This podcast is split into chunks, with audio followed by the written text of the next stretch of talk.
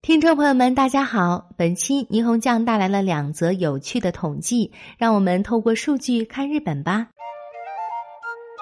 一、日本的幸福度西高东低。品牌综合研究所为了解各个都道府县居民对当地可持续发展的看法，实施了地区可持续性调查。结果显示，冲绳县的幸福度连续两年排名全国第一。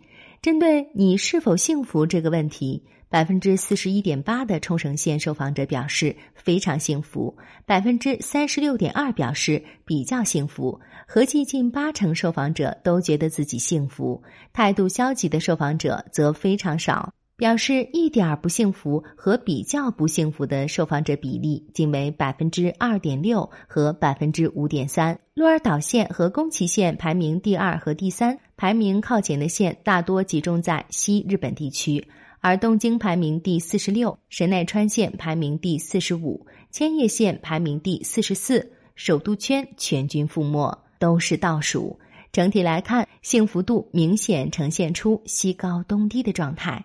该调查还针对生活满意度、喜爱度、定居意愿度等项目进行了询问。冲绳县在幸福度、喜爱度、定居意愿度三项上均排名第一，生活满意度也仅次于福冈县，排在第二名。二，超过半数的七十到七十九岁民众使用智能手机。无论是查资料、和朋友聊天，还是网上购物、预约接种疫苗，一部智能手机就可以统统搞定。现在越来越多的人只用智能手机上网，不再使用电脑。连我公司从二零一六年起，每半年实施一次互联网使用情况调查，仅使用智能手机上网的用户呈逐年增加趋势。在二零二二年的最新调查中，此类用户的占比为百分之五十四。较前一次调查略微增长，但女性用户增长趋势明显，占比达到了创新高的百分之六十八。而同时使用手机和电脑的用户占比为百分之四十二。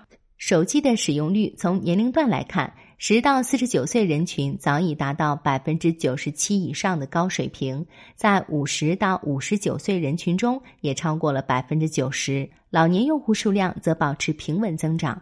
七十到七十九岁的智能手机用户首次超过半数，达到了百分之五十一。